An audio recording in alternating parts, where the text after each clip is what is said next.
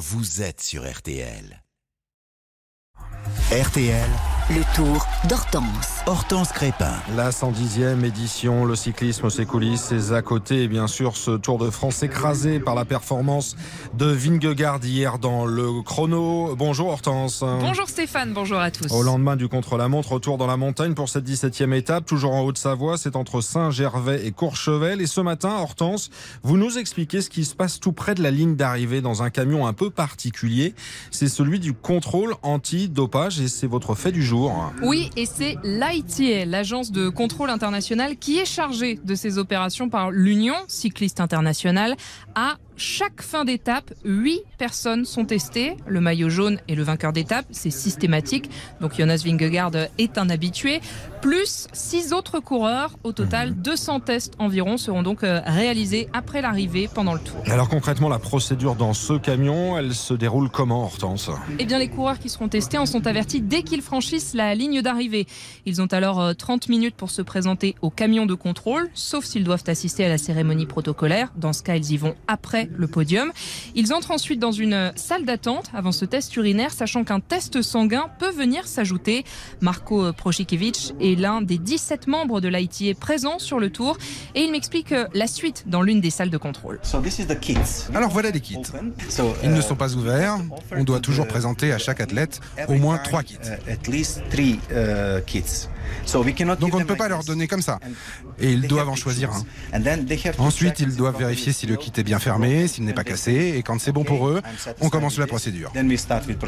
Puis direction les toilettes, attenante au bureau et le coureur n'est jamais seul. Tout se fait devant le membre de l'ITA qui doit être du même sexe que lui.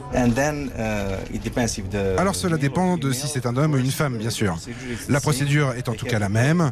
Ils doivent fournir un certain volume d'urine et si c'est suffisant, alors le coureur ouvre l'enveloppe et met l'urine en sécurité, puis on scelle l'enveloppe. On peut alors dire, pardonnez-moi l'expression, que le travail aux toilettes est terminé. Puis le travail de l'ITA est lui aussi euh, terminé. Les enveloppes sont ensuite envoyées à un laboratoire indépendant qui les analyse. Et à la fin du tour, l'ITA sélectionne aussi des échantillons qui seront conservés pour potentiellement être réanalysés dans les dix prochaines années. Hortense, tout ce processus, c'est ce qui se passe après l'étape, hein, mais les coureurs sont également testés toute l'année. Oui, car avec ce système post-ligne d'arrivée, certains cyclistes seront contrôlés plusieurs fois pendant le tour et d'autres pas une seule. Mais il peut aussi y avoir des tests inopinés à l'hôtel pendant la compétition. Et en dehors de ça, il y a des contrôles récurrents dans l'année avec des coureurs soumis à un principe de géolocalisation. Donc avant le départ de la grande boucle, ils ont tous été testés dans le cadre de leur suivi médical.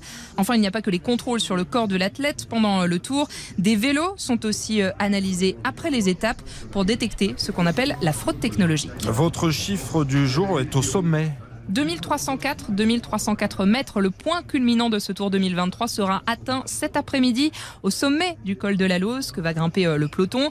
Et c'est à cette occasion que le souvenir Henri Desgranges sera euh, décerné. Un prix remis chaque année au premier coureur passant euh, le plus haut col du circuit. Il tient son nom du créateur du Tour de France. Enfin, l'image du jour, racontez-nous Hortense, ce sont des matelas? Oui, vous allez voir ce mur de matelas dans la descente du col de la Lose, un dispositif habituellement utilisé pour des épreuves de ski.